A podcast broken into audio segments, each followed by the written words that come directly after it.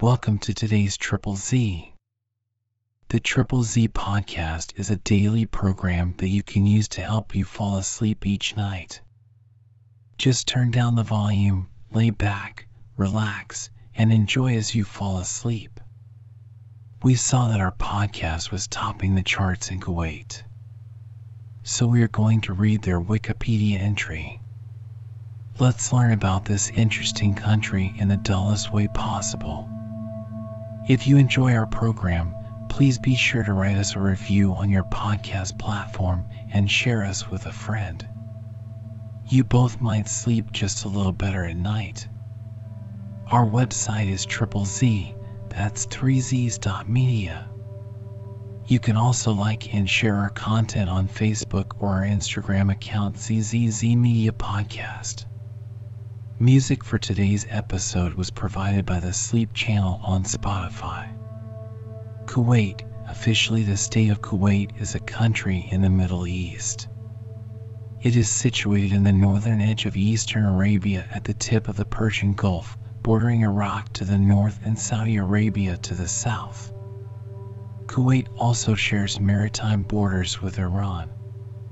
Kuwait has a coastal length of approximately 500 kilometers, 311 miles. Most of the country's population reside in the urban agglomeration of the capital and largest city, Kuwait City. As of 2022, Kuwait has a population of 4.45 million people, of which 1.45 million are Kuwaiti citizens, while the remaining 3.00 million are foreign nationals from over 100 countries. Historically, most of present-day Kuwait was part of ancient Mesopotamia. Before the discovery of oil, Kuwait was a strategic trade port between Mesopotamia, Persia, and India. Oil reserves were discovered in commercial quantities in 1938. In 1946, crude oil was exported for the first time. From 1946 to 1982, the country underwent large-scale modernization, largely based on income from oil production. In the 1980s, Kuwait experienced a period of geopolitical instability and an economic crisis following the stock market crash.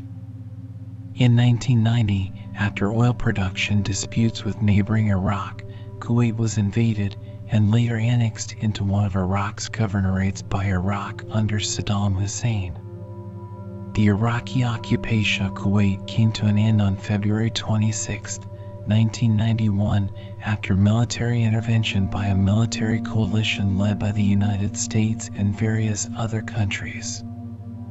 As an Arab state in the Persian Gulf, Kuwait is an emirate. The emir is the head of state and the al-Sabah is the ruling family which dominates the country's political system. Kuwait's official state religion is Islam, specifically the Maliki school of Sunni Islam. Kuwait is a developing country with a high-income economy backed by the world's sixth-largest oil reserves. Kuwaiti popular culture, in the form of theater, radio, music, and television soap opera, is regionally influential and exported to neighboring GCC states. In 2009, Kuwait had the highest Human Development Index in the Arab world. Kuwait is a founding member of the GCC and is also a member of the UN, AL, OPEC, and the OIC. In July 2022, Kuwait named the emir's son as the country's new prime minister to replace caretaker Premier Sheikh Sabah Al Khalid, who faced a combative parliament as head of cabinet in a feud hindering fiscal reform. The country's name is from the Arabic diminutive form meaning fortress built near water. Since 1961, the official name of the state is the State of Kuwait. Following the post-glacial flooding of the Persian Gulf Basin, debris from the Tigris-Euphrates River formed a substantial delta, creating most of the land in present-day Kuwait and establishing the present coastlines. One of the earliest evidence of human habitation in Kuwait dates back to 800 BC, where Mesolithic tools were found in Bergen. Historically, most of present-day Kuwait was part of ancient Mesopotamia. During the Ubaid period, 6500 BC, Kuwait was the central site of interaction between the peoples of Mesopotamia and Neolithic Eastern Arabia, including Bara 1 and Site H3 in Subiya. The Neolithic inhabitants of Kuwait were among the world's earliest maritime traders. One of the world's earliest rowboats was discovered at Site H3 dating back to the Ubaid period. Other Neolithic sites in Kuwait are located in Kairan and Salebikat. Mesopotamians first settled in the Kuwaiti island of Failaka in 2000 BC. Traders from the Sumerian city of Ur inhabited Failaka and ran a mercantile business. The island had many Mesopotamian-style buildings typical of those found in Iraq dating from around 2000 BC. In 1400 BC until 2000 BC, Kuwait was home to the Dilmun civilization. Dilmun included Al-Shadidiyah, Akaz, Amanamal, and Failaka. At its peak in 2000 BC, Dilmun controlled the Persian Gulf trading routes. During the Dilmun era, from ca. 300 BC, Failaka was known as Agaram, the land of Anzac, a great god in the Dilmun civilization according to Sumerian cuneiform texts found on the island. As part of Dilmun, Failaka became a hub for the civilization from the end of the 3rd to the middle of the 1st millennium BC. After the Dilmun civilization, Failaka was inhabited by the Kassites of Mesopotamia and was formerly under the control of the Kassite dynasty of Babylon. Studies indicate traces of human settlement can be found on Failaka dating back to as early as the end of the 3rd millennium BC and extending until the 20th century AD. Many of the artifacts found in Failaka are linked to Mesopotamian civilizations and seem to show that Failaka was gradually drawn toward the civilization based in Antioch. Under Nebuchadnezzar II, the Bay of Kuwait was under Babylonian control. Cuneiform documents found in Failaka indicate the presence of Babylonians in the island's population. Babylonian kings were present in Failaka during the Neo-Babylonian Empire period. Nabonidus had a governor in Failaka and Nebuchadnezzar II had a palace and temple in Failaka. Failaka also contained temples dedicated to the worship of Shamash, the Mesopotamian sun god in the Babylonian pantheon. Following the fall of Babylon, the Bay of Kuwait came under the control of the Achaemenid Empire, c. 550–330 BC, as the bay was repopulated after 7 centuries of abandonment. Failaka was under the control of the Achaemenid Empire as evidenced by the archaeological discovery of Achaemenid strata. There are Aramaic inscriptions that testify Achaemenid presence. In 4th century BC, the ancient Greeks colonized the Bay of Kuwait under Alexander the Great. The ancient Greeks named mainland Kuwait Larissa and Failaka was named Icaros. The Bay of Kuwait was named Hieros Kalpos. According to Strabo and Arrian, Alexander the Great named Failaka Icaros because it resembled the Aegean island of that name in size and shape. Some elements of Greek mythology were mixed with the local cults. Icaros was also the name of a prominent city situated in Failaka. Large Hellenistic forts and Greek temples were uncovered. Archaeological remains of Greek colonization were also discovered in Akaz, Amanamal, and Subiya. At the time of Alexander the Great, the mouth of the Euphrates River was located in northern Kuwait. The Euphrates River flowed directly into the Persian Gulf via Korsubia, which was a river channel at the time. Failaka was located 15 kilometers from the mouth of the Euphrates River. By the 1st century BC, the Korsubia River channel dried out completely. In 127 BC, Kuwait was part of the Parthian Empire and the Kingdom of Characene was established around Tehran in present-day Kuwait. Characene was centered in the region encompassing southern Mesopotamia. Characene coins were discovered in Akaz, Amenamel, and Failaka. A busy Parthian commercial station was situated in Kuwait. The earliest recorded mention of Kuwait was in 150 AD in the geographical treatise Geography by Greek scholar Ptolemy. Ptolemy mentioned the Bay of Kuwait as Hieros Kalpos, Caesarsinus in the Latin versions. In 224 AD, Kuwait became part of the Sasanid Empire. At the time of the Sasanid Empire, Kuwait was known as Meshin, which was an alternative name of the Kingdom of Characene. Akaz was a Partho-Sasanian site. The Sasanid religion's Tower of Silence was discovered in northern Akaz. Late Sasanian settlements were discovered in Failaka. In Bubiyan, there is archaeological evidence of Sasanian to early Islamic periods of human presence as evidenced by the recent discovery of torpedo jar pottery shards on several prominent beach ridges. Most of present-day Kuwait is still archaeologically unexplored. According to several famous archaeologists and geologists, Kuwait was likely the original location of the Pishon River which watered the mythical Garden of Eden. Jurissurans argued that the Garden of Eden was situated at the head of the Persian Gulf, present-day Kuwait, where the Tigris and Euphrates rivers run into the sea. From his research on this area using information from many different sources, including Landsat images from space, his suggestion about the Pishon River was supported by James A. Sauer of the American Center of Oriental Research.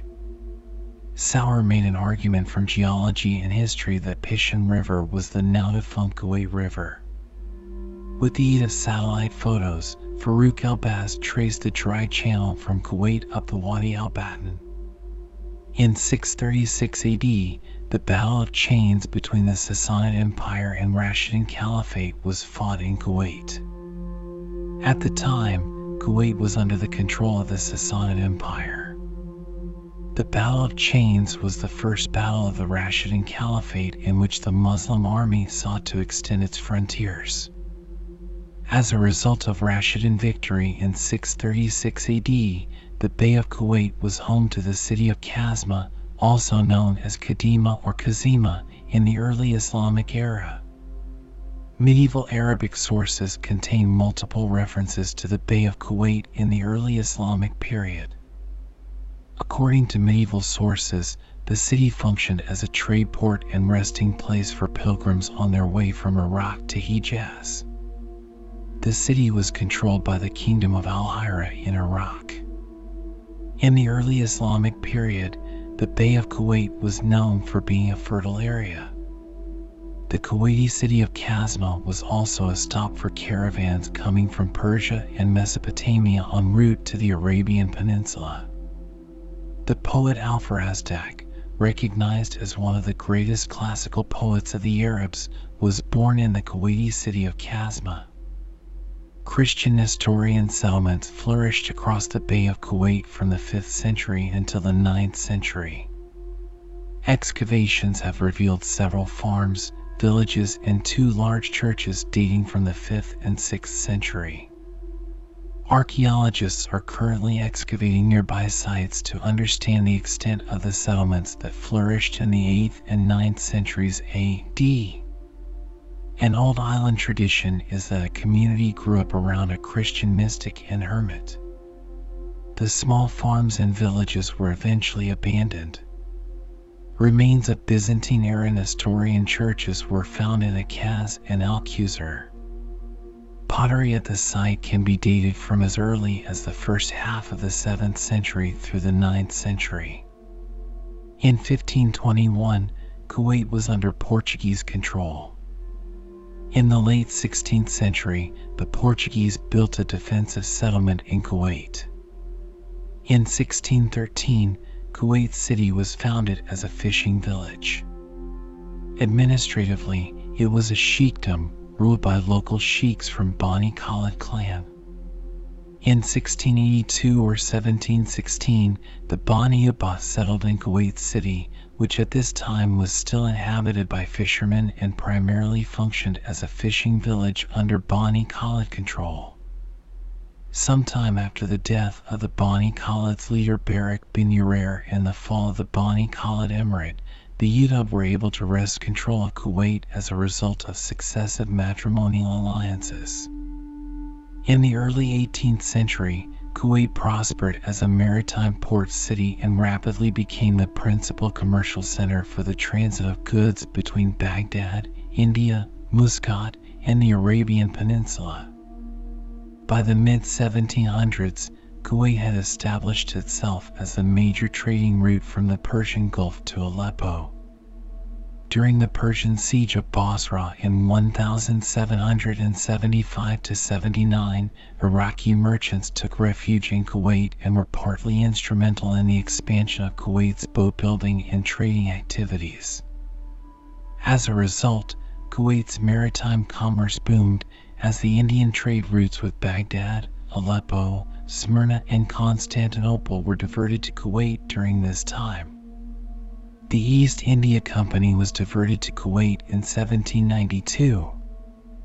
The East India Company secured the sea routes between Kuwait, India, and the east coasts of Africa. After the Persians withdrew from Basra in 1779, Kuwait continued to attract trade away from Basra. The flight of many of Basra's leading merchants to Kuwait continued to play a significant role in Basra's commercial stagnation well into the 1850s. According to Kuwaiti authors, the instability in Basra helped foster economic prosperity in Kuwait. In the late 18th century, Kuwait was a haven for Basra merchants fleeing Ottoman persecution. Kuwait was the center of boat building in the Persian Gulf, its ships renowned throughout the Indian Ocean. Kuwaitis also developed a reputation as the best sailors in the Persian Gulf. In the 19th century, Kuwait became significant in the horse trade, with regular shipments in sailing vessels. In the mid-19th century, it was estimated that Kuwait exported an average of 800 horses to India annually. In the 1890s, threatened by the Ottoman Empire, ruler Sheikh Mubarak al-Sabah signed an agreement with the British government in India, subsequently known as the Anglo-Kuwaiti Agreement of 1899, making Kuwait a British protectorate. This gave Britain exclusive access and trade with Kuwait, while denying Ottoman provinces to the north a port on the Persian Gulf. The Sheikhdom of Kuwait remained a British protectorate until 1961. During the reign of Mubarak, Kuwait was dubbed the Marseilles of the Persian Gulf because its economic vitality attracted a large variety of people. The population was cosmopolitan, ethnically and religiously diverse, including Arabs, Persians, Africans, Jews, and Armenians. Kuwait was known for its religious tolerance. After the Anglo-Ottoman Convention of 1913, Kuwait was established as an autonomous Kaza, or district, of the Ottoman Empire and a de facto protectorate of Great Britain. In the first decades of the 20th century, Kuwait had a well-established elite, wealthy trading families linked by marriage and shared economic interests, long-settled and urban, most claiming descent from the original 30 Bani Ubaid families. The wealthiest were merchants who acquired their wealth from long-distance commerce, shipbuilding, and pearling. They were a cosmopolitan elite who traveled extensively to India, Africa, and Europe, and educated their sons abroad more than other Gulf Arab elite. Western visitors noted the Kuwaiti elite used European office systems, typewriters, and followed European culture with curiosity. The richest were involved in general trade. The Kuwaiti merchant families of Al Ghanim and Al Ahmad were estimated to be worth millions before the 1940s. In the early 20th century, Kuwait immensely declined in regional economic importance, mainly due to many trade blockades and the World Economic Depression. Before Mary Bruins Allison visited Kuwait in 1934, Kuwait lost its prominence in long-distance trade. During World War I, the British Empire imposed a trade blockade against Kuwait because Kuwait's ruler at the time, Salim al-Mubarak al-Sabah, supported the Ottoman Empire. The British economic blockade heavily damaged Kuwait's economy. In 1919, Sheikh Salim al-Mubarak al-Sabah intended to build a commercial city in the south of Kuwait. This caused a diplomatic crisis with Najd, but Britain intervened, discouraging Sheikh Salim. In 1920, an attempt by the Ikhwan to build a stronghold in southern Kuwait led to the Battle of Hamd. The Battle of Hamd involved 2,000 Ikhwan fighters against 100 Kuwaiti cavalrymen and 200 Kuwaiti infantrymen. The battle lasted for 6 days and resulted in heavy but unknown casualties on both sides, resulting in the victory of the Ikhwan forces and leading to the Battle of Jarrah around the Kuwait Red Fort. The Battle of Jarrah happened as the result of the Battle of Hamd. A force of 3,000 to 4,000 Ikhwan, led by Faisal al-Dawish, attacked the Red Fort at al-Jarrah, defended by 1,500 men. The fort was besieged and the Kuwaiti position precarious. Had the fort fallen, Kuwait would likely have been incorporated into Ibn Saud's empire. The Ikhwan attack repulsed for the while. Negotiations began between Salim and al-Dawish. The latter threatened another attack if the Kuwaiti forces did not surrender. The local merchant class convinced Salim to call in help from British troops, who showed up with airplanes and 3 warships, ending the attacks.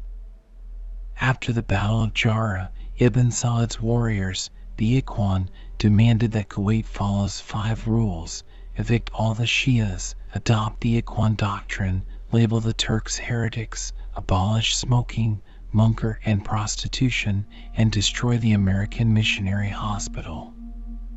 The Kuwait-Najd War of 1919-20 erupted in the aftermath of World War I. The war occurred because Ibn Saud of Najd wanted to annex Kuwait. The sharpened conflict between Kuwait and Najd led to the death of hundreds of Kuwaitis. The war resulted in sporadic border clashes throughout 1919-1920. When Percy Cox was informed of the border clashes in Kuwait, he sent a letter to the ruler of Arabistan, Sheikh Khazal ibn Jabbar, offering the Kuwaiti throne to either him or one of his heirs. Khazal refused. He then asked, "Even so, do you think that you have come to me with something new? Al-Mubarak's position as ruler of Kuwait means that I am the true ruler of Kuwait. So there is no difference between myself and them, for they are like the dearest of my children, and you are aware of this. Had someone else come to me with this offer, I would have complained about them to you. So how do you come to me with this offer when you are well aware that myself and Al-Mubarak are one soul and one house? What affects them affects me, whether good or evil." Following the Kuwait-Najd War in 1919-20, Ibn Saud imposed a trade blockade against Kuwait from the years 1923 until 1937. The goal of the Saudi economic and military attacks on Kuwait was to annex as much of Kuwait's territory as possible. At the Caire Conference in 1922, the boundaries of Kuwait and Najd were set. As a result of British interference, Kuwait had no representative at the Caire Conference. After the Caire Conference, Kuwait was still subjected to a Saudi economic blockade and intermittent Saudi raiding. The Great Depression harmed Kuwait's economy, starting in the late 1920s. International trading was one of Kuwait's main sources of income before oil. Kuwaiti merchants were mostly intermediary merchants. As a result of the decline of European demand for goods from India and Africa, Kuwait's economy suffered. The decline in international trade resulted in an increase in gold smuggling by Kuwaiti ships to India. Some Kuwaiti merchant families became rich from this smuggling. Kuwait's pearl industry also collapsed as a result of the worldwide economic depression. At its height, Kuwait's pearl industry had led the world's luxury market, regularly sending out between 750 and 800 ships to meet the European elite's desire for pearls. During the economic depression, luxuries like pearls were in little demand. The Japanese invention of cultured pearls also contributed to the collapse of Kuwait's pearl industry. In 1937, Freya Stark wrote about the extent of poverty in Kuwait at the time. Poverty has settled in Kuwait more heavily since my last visit 5 years ago, both by sea, where the pearl trade continues to decline, and by land, where the blockade established by Saudi Arabia now harms the merchants. Attempts made by King Faisal of Iraq to build a railway to Kuwait and port facilities on the Gulf were rejected by Britain. These and other similar British colonial policies made Kuwait a focus of the Arab national movement in Iraq and a symbol of Iraqi humiliation at the hands of the British. Throughout the 1930s, Kuwaiti people opposed the British-imposed separation of Kuwait from Iraq. In 1938, the Free Kuwaiti movement was established by Kuwaiti youth who opposed British rule and submitted a petition requesting the Iraqi government reunifies Kuwait and Iraq. Due to fears of armed uprising in Kuwait, the Al-Sabah agreed to the establishment of a legislative council to represent the Free Kuwaiti movement demanding the reunification of Iraq and Kuwait.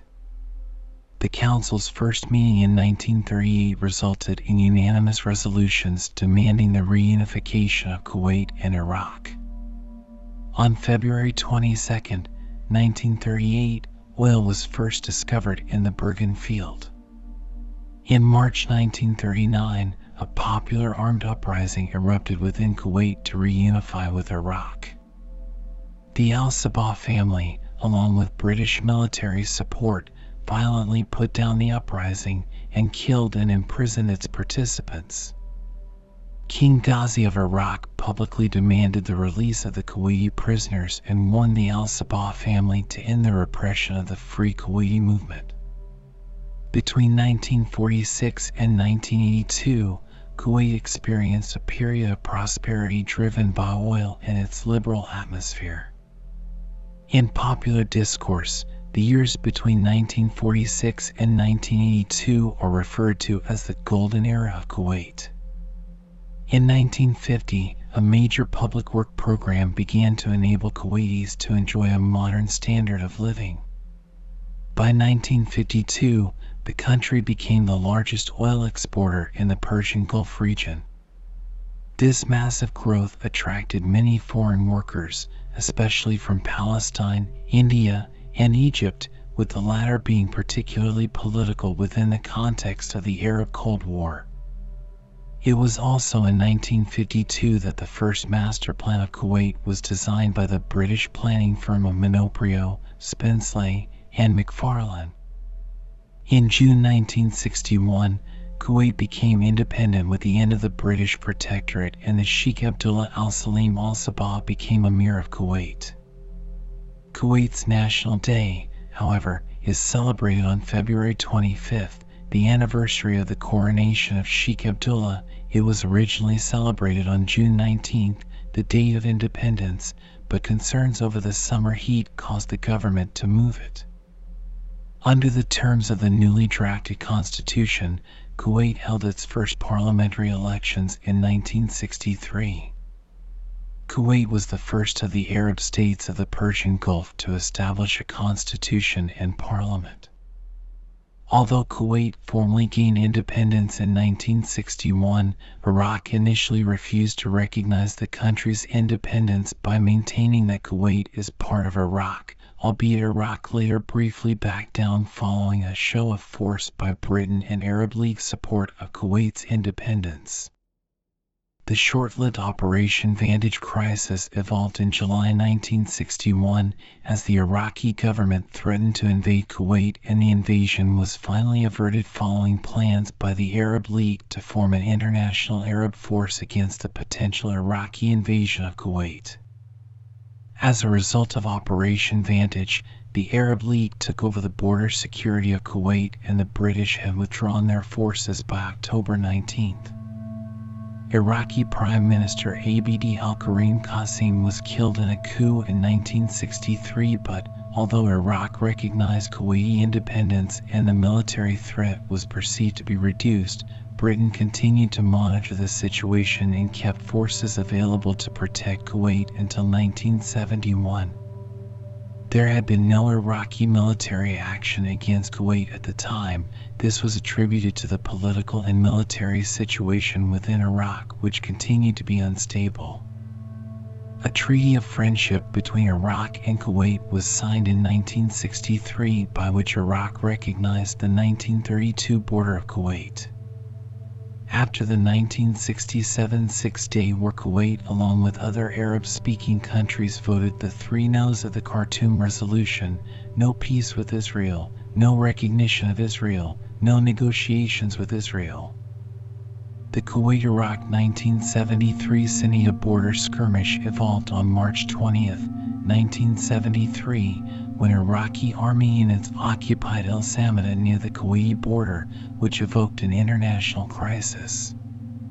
On February 6, 1974, Palestinian militants occupied the Japanese embassy in Kuwait, taking the ambassador and 10 others hostage. The militants' motive was to support the Japanese Red Army members and Palestinian militants who were holding hostages on a Singaporean ferry in what is known as the Laju incident. Ultimately, the hostages were released and the guerrillas allowed to fly to Aden. This was the first time Palestinian guerrillas struck in Kuwait, as the Al Sabah ruling family, headed by Sheikh Sabah al-Salim al-Sabah, funded the Palestinian resistance movement. Kuwait had been a regular endpoint for Palestinian plane hijacking in the past and had considered itself safe.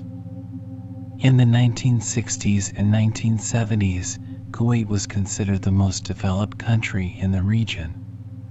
Kuwait was the pioneer in the Middle East in diversifying its earnings away from oil exports. The Kuwait Investment Authority is the world's first sovereign wealth fund. From the 1970s onward, Kuwait scored highest of all Arab countries on the Human Development Index. Kuwait University was established in 1966. Kuwait's theater industry was well known throughout the Arab world. In the 1960s and 1970s, Kuwait's press was described as one of the freest in the world.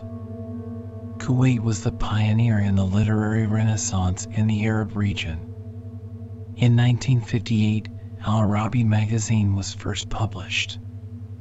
The magazine went on to become the most popular magazine in the Arab world. Many Arab writers moved to Kuwait because they enjoyed greater freedom of expression than elsewhere in the Arab world. The Iraqi poet Ahmed Matar left Iraq in the 1970s to take refuge in the more liberal environment of Kuwait. Kuwaiti society embraced liberal and non-traditional attitudes throughout the 1960s and 1970s. For example, most Kuwaiti women did not wear the hijab in the 1960s and 70s. In the early 1980s, Kuwait experienced a major economic crisis after the Souk al-Manik stock market crash and decrease in oil price. During the Iran-Iraq War, Kuwait supported Iraq. Throughout the 1980s, there were several terror attacks in Kuwait, including the 1983 Kuwait bombings, hijacking of several Kuwait Airways planes, and the attempted assassination of Amir Jaber in 1985. Kuwait was a regional hub of science and technology in the 1960s and 1970s. Up until the early 1980s, the scientific research sector significantly suffered due to the terror attacks. After the Iran-Iraq War ended, Kuwait declined an Iraqi request to forgive its $65 billion debt. An economic rivalry between the two countries ensued after Kuwait increased its oil production by 40%. Tensions between the two countries increased further in July 1990 after Iraq complained to OPEC claiming that Kuwait was stealing its oil from a field near the border by slant drilling of the Rumaila field. In August 1990, Iraqi forces invaded and annexed Kuwait without any warning. After a series of failed diplomatic negotiations, the United States led a coalition to remove the Iraqi forces from Kuwait in what became known as the Gulf War. On February 26, 1991, in phase of codenamed Operation Desert Storm, the coalition succeeded in driving out the Iraqi forces. As they retreated, Iraqi forces carried out a scorched earth policy by setting oil wells on fire. During the Iraqi occupation, more than 1,000 Kuwaiti civilians were killed. In addition, more than 600 Kuwaitis went missing during Iraq's occupation. Remains of approximately 375 were found in mass graves in Iraq. Kuwait celebrates February 26 as Liberation Day. The event marked the country as the center of the last major war in the 20th century.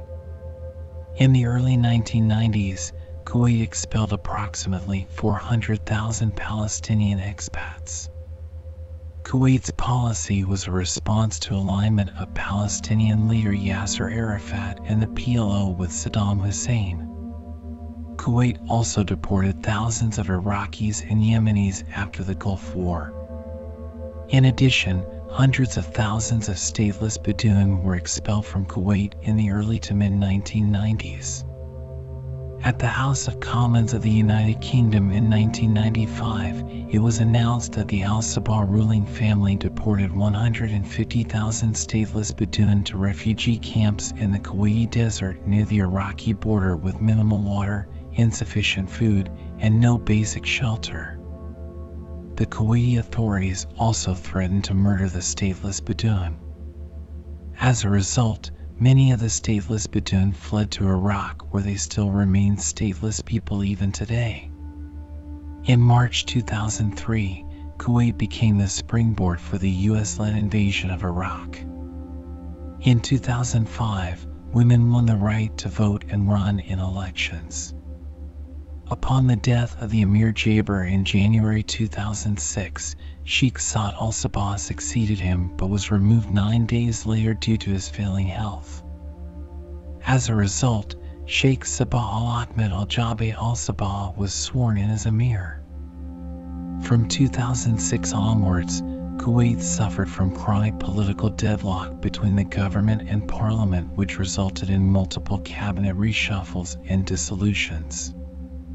This significantly hampered investment and economic reforms in Kuwait, making the country's economy much more dependent on oil.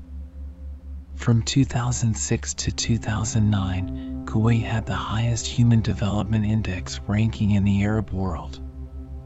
China awarded Kuwait Investment Authority an additional $700 million quota on top of $300 million awarded in March 2012. The quota is the highest to be granted by China to foreign investment entities. In 2014 and 2015, Kuwait was ranked first among Arab countries in the Global Gender Gap Report. In March 2014, David S. Cohen, who was then Secretary of the Treasury for Terrorism and Financial Intelligence, accused Kuwait of funding terrorism. Since the end of the Gulf War in 1991, accusations of Kuwait funding terrorism have been very common and come from a wide variety of sources, including intelligence reports, Western government officials, scholarly research, and renowned journalists. From 2014 to 2015, Kuwait was frequently described as the world's biggest source of terrorism funding, particularly for ISIS and Al-Qaeda. On June 26, 2015, a suicide bombing took place at a Shia Muslim mosque in Kuwait. The Islamic State of Iraq and the Levant claimed responsibility for the attack. 27 people were killed and 227 people were wounded. It was the largest terror attack in Kuwait's history.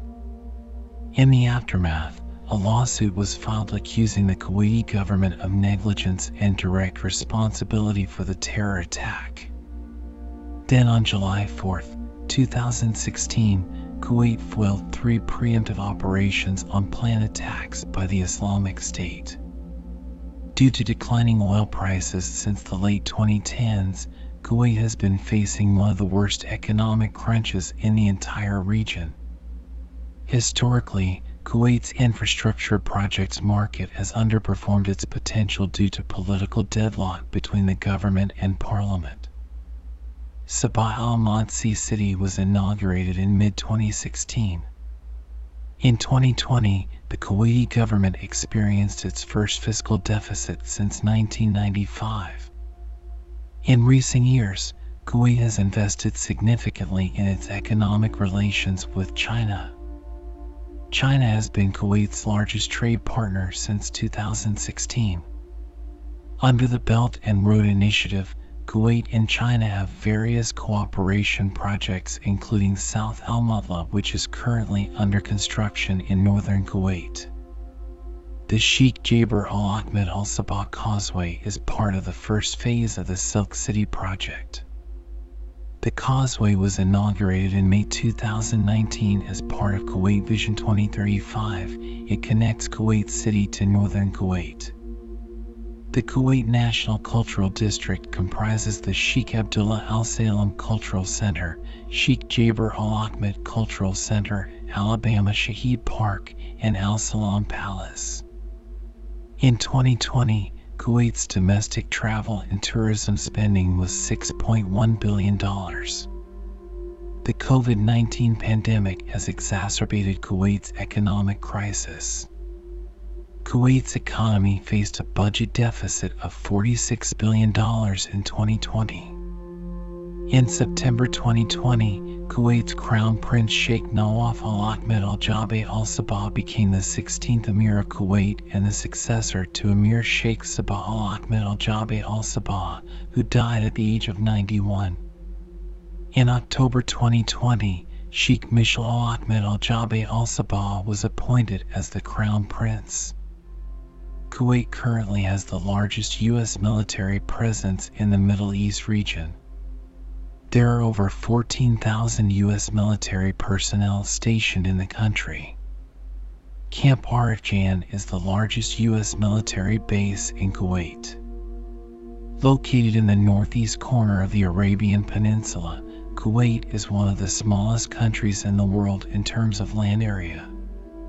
Kuwait lies between latitudes 28 degrees and 31 degrees north and longitudes 46 degrees and 49 degrees east. Kuwait is generally low-lying, with the highest point being 306 meters (1,004 feet) above sea level. Mutla Ridge is the highest point in Kuwait. Kuwait has 10 islands. With an area of 860 square kilometers, 330 square miles, the Bubiyan is the largest island in Kuwait and is connected to the rest of the country by a 2,380 meter long, 7,808 feet, bridge. 0.6% of Kuwaiti land area is considered arable, with sparse vegetation found along its 499 kilometer long, 310 miles, coastline. Kuwait City is located on Kuwait Bay, a natural deepwater harbor. Kuwait's Bergen field has a total capacity of approximately 70 billion barrels, 11 billion cubic meters, of proven oil reserves.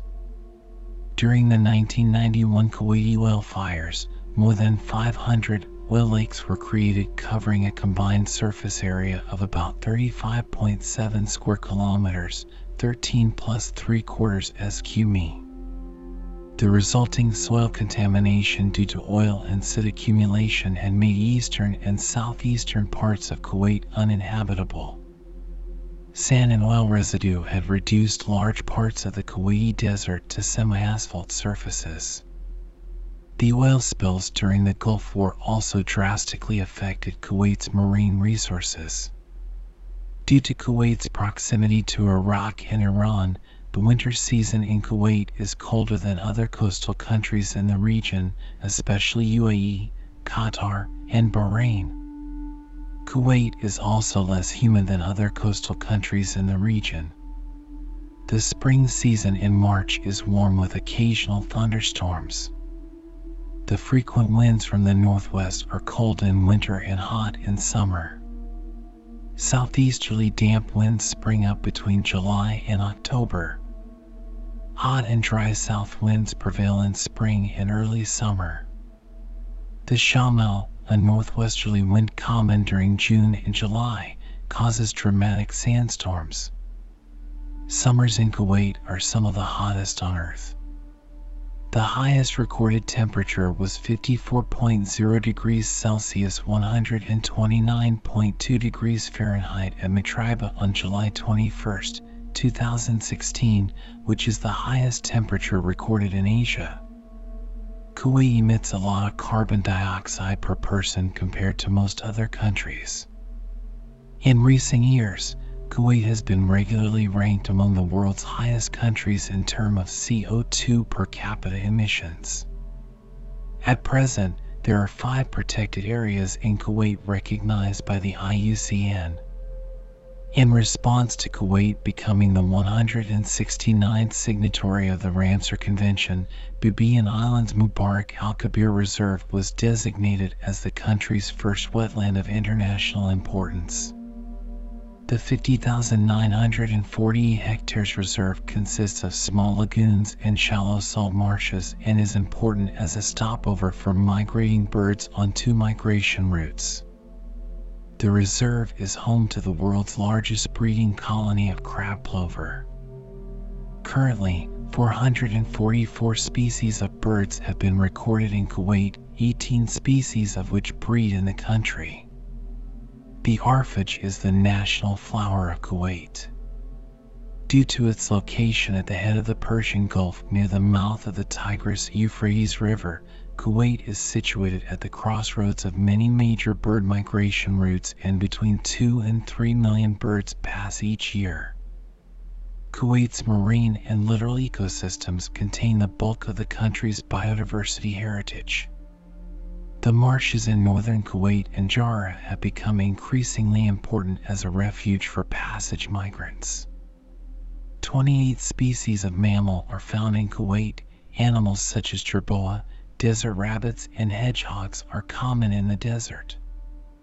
Large carnivores, such as the wolf, caracal, and jackal, are no longer present. Among the endangered mammalian species are the red fox and wildcat. 40 reptile species have been recorded, although none are endemic to Kuwait. Kuwait, Oman, and Yemen are the only locations where the endangered smooth-toothed black-tipped shark is confirmed as occurring. Kuwaiti islands are important breeding areas for 4 species of tern and the Socotra cormorant. Khabar Island has been recognized an important bird area, IBA, by BirdLife International because it supports a breeding colony of white-cheeked terns. Kuwait is part of the Tigris-Euphrates River System Basin. Several Tigris-Euphrates confluences form parts of the Kuwait-Iraq border. Bubiyan Island is part of the Shatt al-Arab Delta. Kuwait is partially part of the Mesopotamian marshes.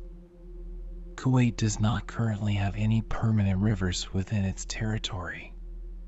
However, Kuwait does have several wadis, the most notable of which is Wadi al-Batin, which forms the border between Kuwait and Iraq.